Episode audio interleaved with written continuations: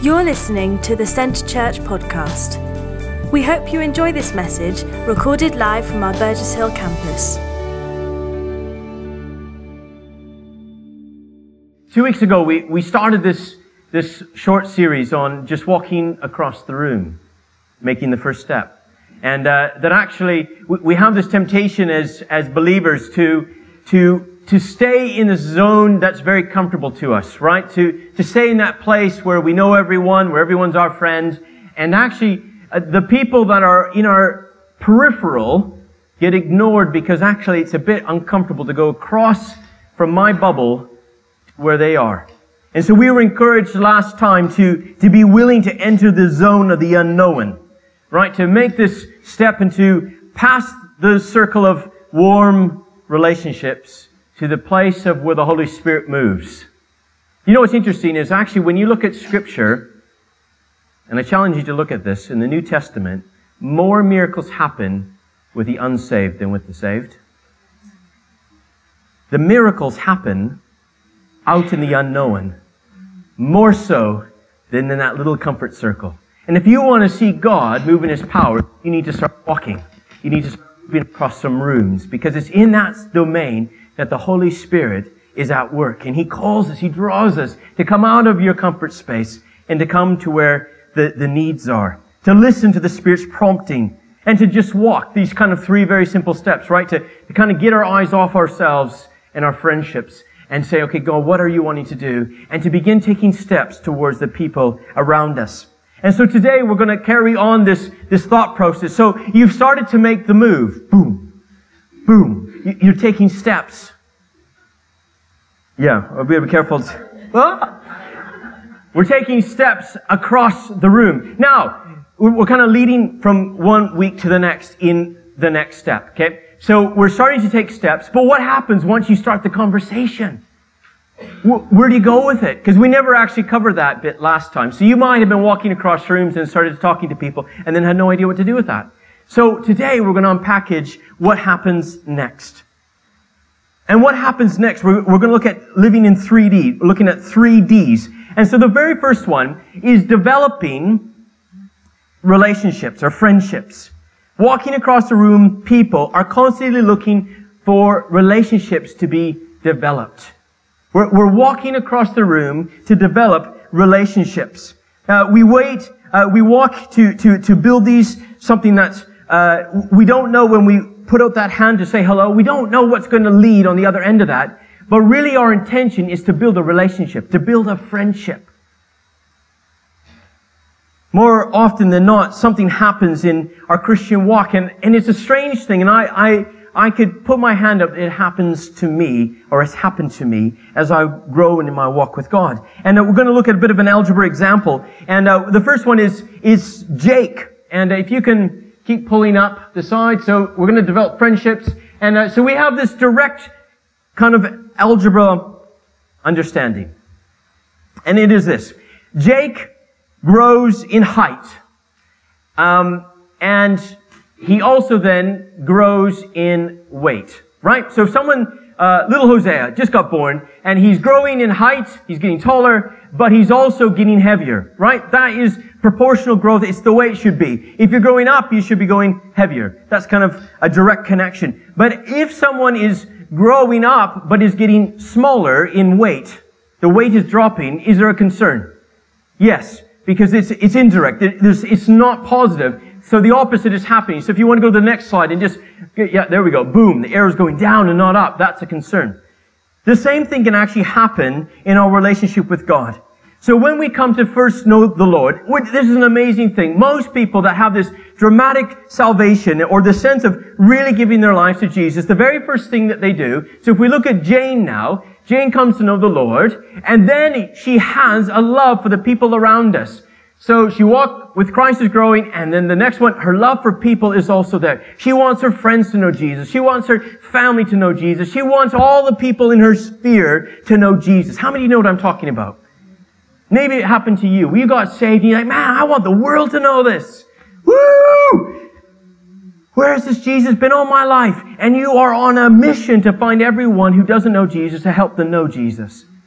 But something happens as we walk with Jesus a little bit longer. And if we're not careful, that happens to all of us. So Jane starts to go further in her walk with God. She's growing in her walk with God, but actually something strange happens. Her love for, and she, sorry, she has a, we have another arrow. Sorry, we have her, her love for the, the inner circle, the church, the home groups, all those things are going on in her life. Woo, I love it.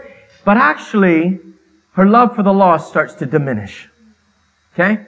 There, there's something that happens and actually, you know what? This becomes the most important thing. Actually, being with other Christians is the most, I want to be in conferences. I want to be in with, just surround myself with people who are just like me. The problem is, is that we're not called to just surround ourselves in a kind of cocoon way with just other believers. Yes, we're called to meet together, to not forsake the assemblies of, of the saints, but actually we're called to reach out. We're called to, to go beyond that.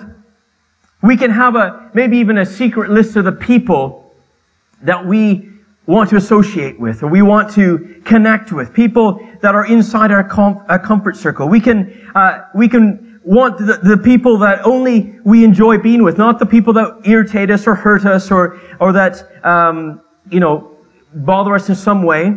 People can have this outside my comfort zone kind of people. But when God calls us to love people outside our circle, to build relationships with Him, we need to have His perspective that He has instead of the perspective that we naturally tend to go with.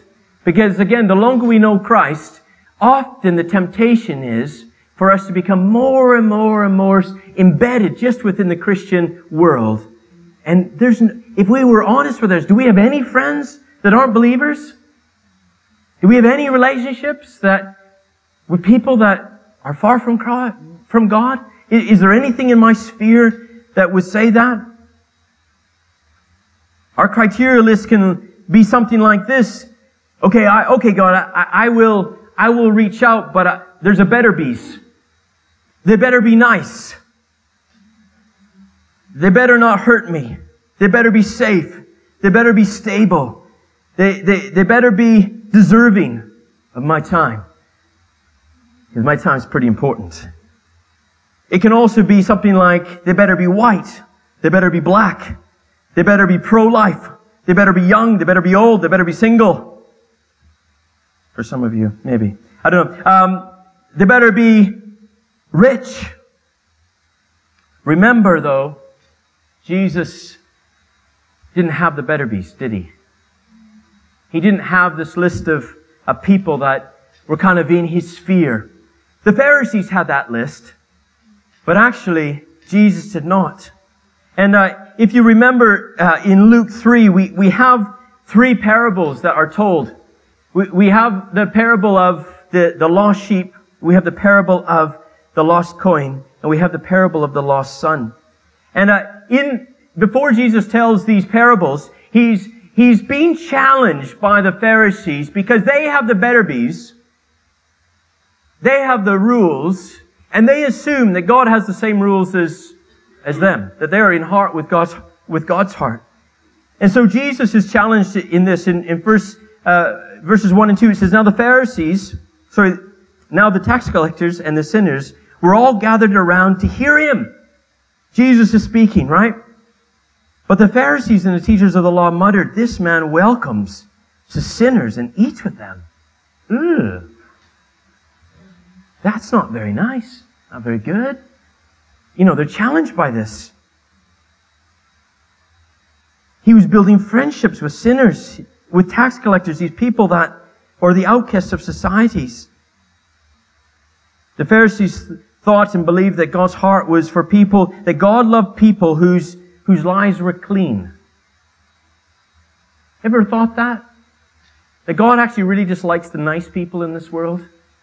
That God's list of people that are in His good list are the people that they just have nice, tidy lives. They, they're good people. Good people.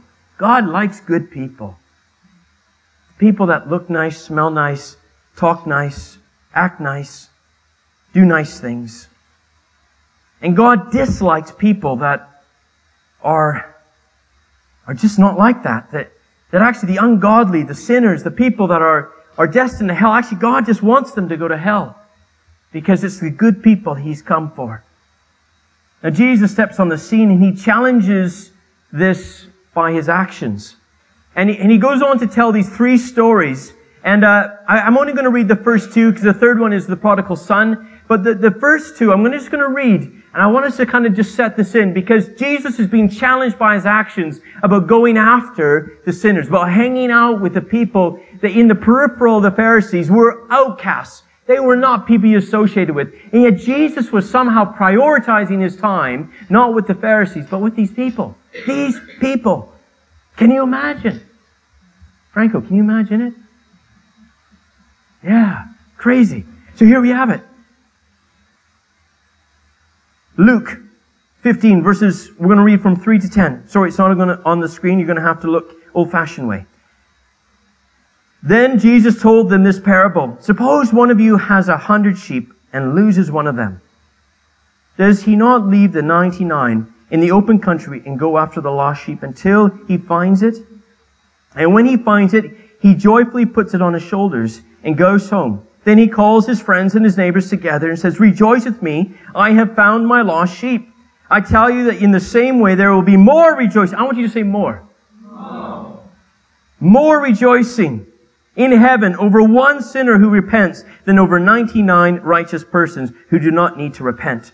Or suppose a woman has 10 silver coins and loses one. Does she not light a lamp, sweep the house and search carefully until she finds it? And when she finds it, she calls her friends and her neighbors together and says, Rejoice with me, I have found my lost coin.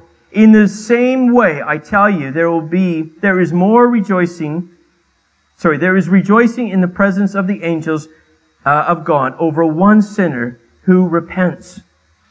Wow. In each of these stories, something was missing. Correct? In each of these stories, something's missing. And in the prodigal son, the son is missing. He's left home. And there's, there's a missing. So that we see there's, there's something missing, but also we see that in the missing, that missing thing mattered. The missing person mattered. It wasn't that, whoo, I still got 99. Only 1% got away.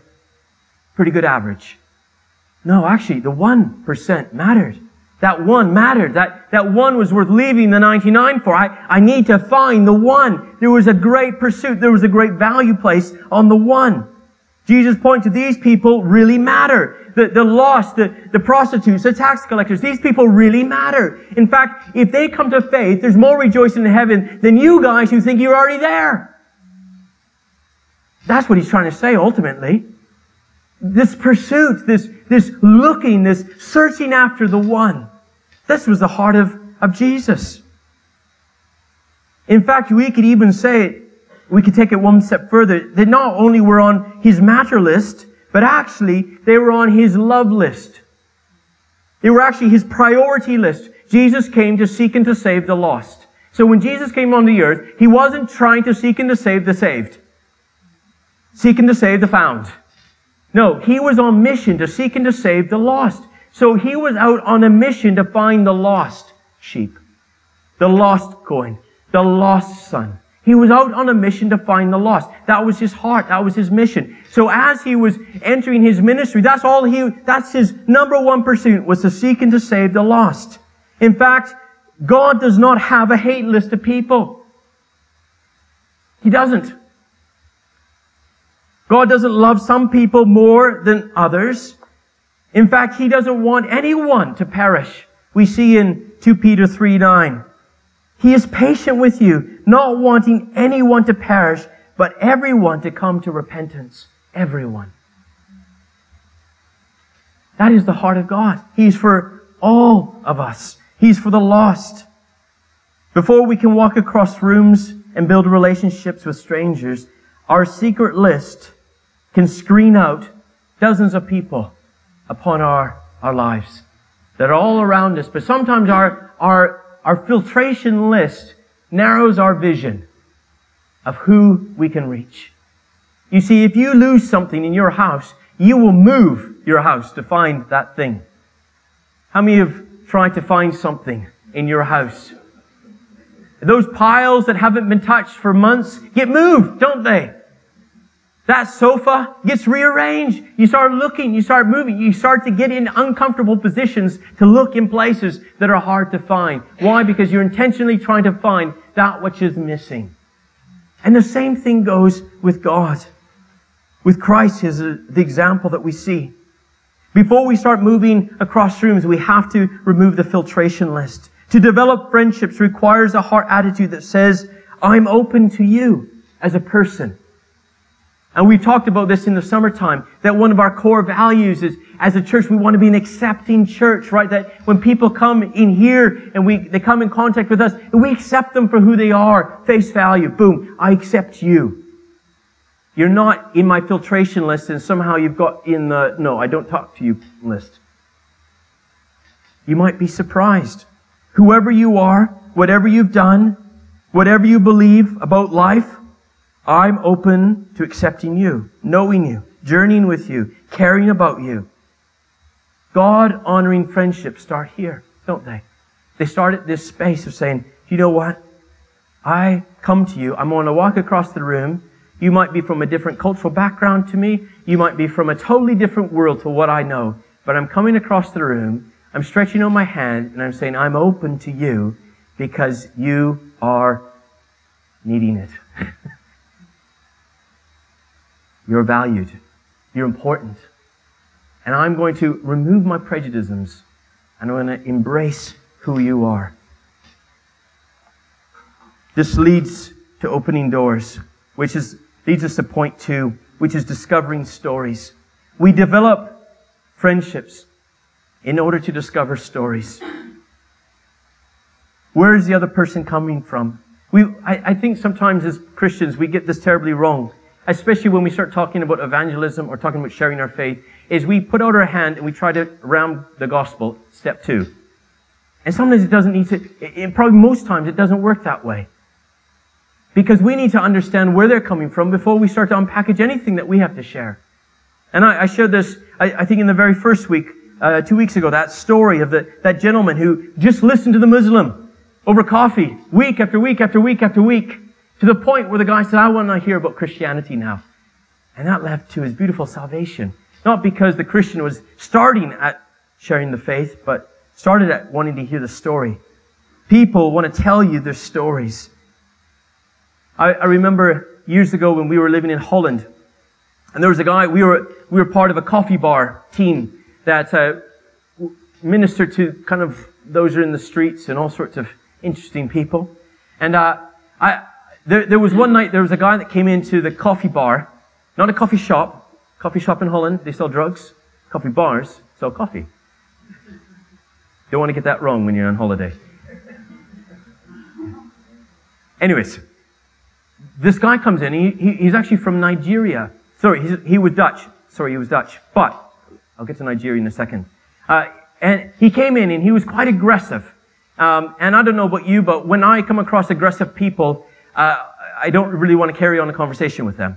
Um, but especially when he found out we were Christians. Why were we doing what we're doing? What you, what's this all about? And uh, he found out that we were Christians, and he started to get quite aggressive. He was agitated, very, very agitated. And uh, I remember shaking his hand, and he almost crushed my hand. I thought, oh my days, this guy's going to hit me. Um, he was really aggressive. And uh, so anyways, I said, okay, let, us just let's just talk through what's going on. What's going on in your life? And uh, over a period of discussions, not just once, but he started coming back over the weeks. And he started to share his story. He was a sailor.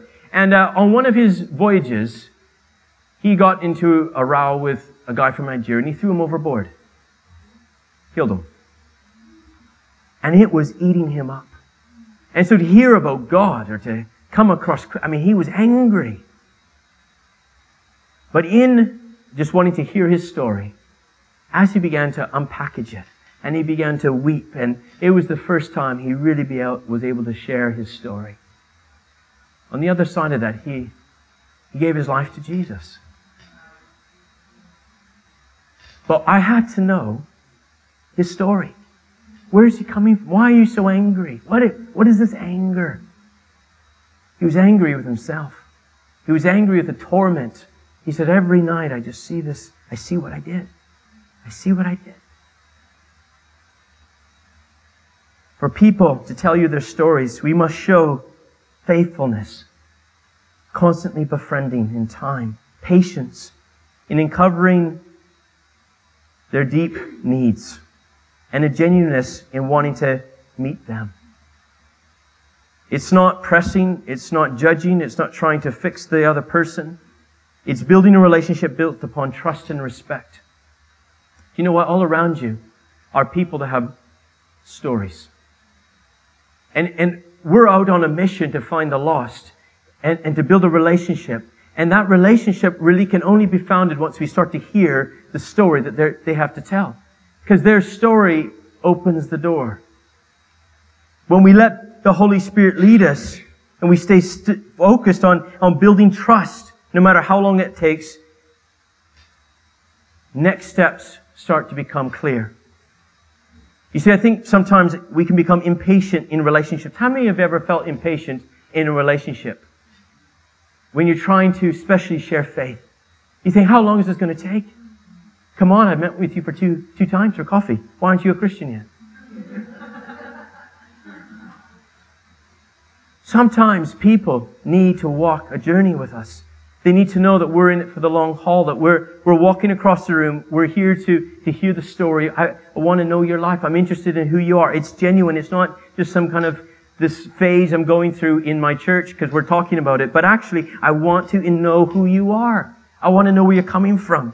It then leads us to this third one, which is discerning the next steps. God gives us these divine forks and roads in, in relationships with people. And, and in these moments when God uh, reveals to us in a situation what, as they start to tell their stories, as we start to walk with them on a journey, what is the next thing that will help them come to faith?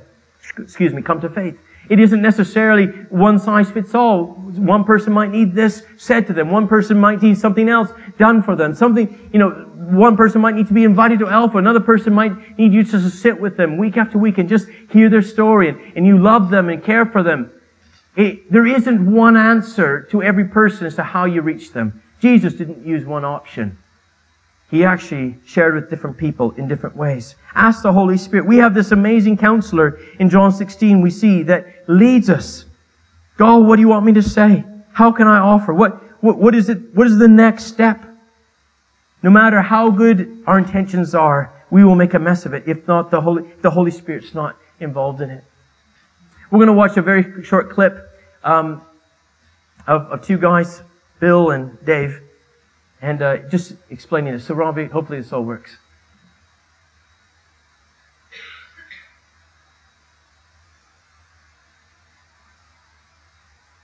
I saw something so uh, valuable inside Dave.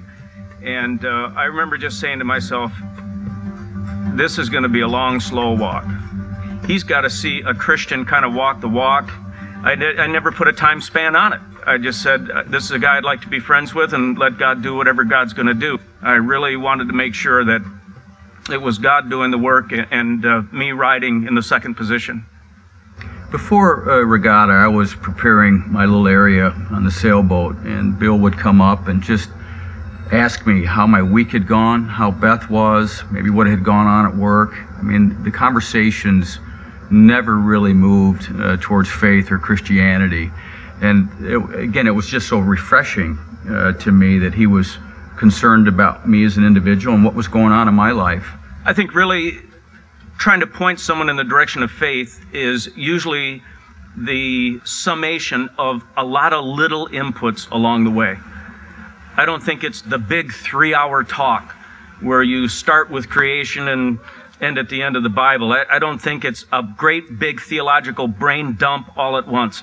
I remember. Uh Bill giving me a copy of Case for Christ before it was uh, ever even in print. And so in my travels around the country, um, you know, on airplanes, I would pull that out and uh, read a few pages. And I really needed that because I was so inquisitive about the science part of it. All right. In our life groups, we're gonna you're gonna see more of that story. Uh, this guy Dave, he, he it took him years, years and years and years to come to faith. But you see in this, in this story, he, he saw something, Bill saw something in Dave, And uh, he turned the reins over to God. It wasn't this kind of pushed thing, but actually there was a care for him. And I think a lot of people in this world are just needing to be cared for, needing to just be loved, accepted, walk with them on a journey, putting out your hand, say, look, I, I want to hear what it is going on in your life and continually walk with them. And as the Holy Spirit prompts you, you say that next thing, you give them that next resource, you, you just start walking with them. You see, I think sometimes we, we sow, sow a seed and we want to harvest immediately, don't we? I, if I'm going to share my faith with you, boy, you better accept Jesus in the next five minutes. But actually, we're sowing a seed, and we looked at this last week, even in our prayer time on, on Tuesday. Actually, we, we sow the seed. Maybe someone else is watering, but actually, only God can make that thing grow. And we need to be patient for the journey. But it starts with our relationship that we're building with them, the next steps. You know, in our, in our final, just as I'm closing, in Mark 3, verses 1 to 5, we have another story uh, of Jesus in the, in the synagogue. And it, it says this uh, Another time, Jesus went into the synagogue, and a man with a shriveled hand was there. Some of them were looking for a reason to accuse Jesus, so they watched him closely to see if he would heal on the Sabbath. Jesus said to the man with the shriveled hand, Stand up in front of everyone. Then Jesus asked them, Which is lawful on the Sabbath, to do good or to do evil, to save life or to kill it? They remained silent. He looked around at them in anger and deep, deeply distressed at their stubborn hearts, said to the man, Stretch out your hand. He stretched it out, and his hand was completely restored. Jesus couldn't believe the Pharisees that viewed the law was more important than showing love. You know, sometimes we, we want people to tick all the boxes, but Jesus demonstrated that love supersedes law in this, doesn't it? This week we, we, we will come across people with withered hearts, withered minds, withered bodies, withered dreams, withered energy, withered hope.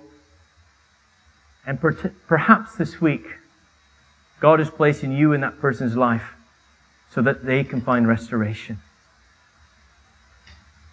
Each of us has a part to play in seeing God's name proclaimed to the nations.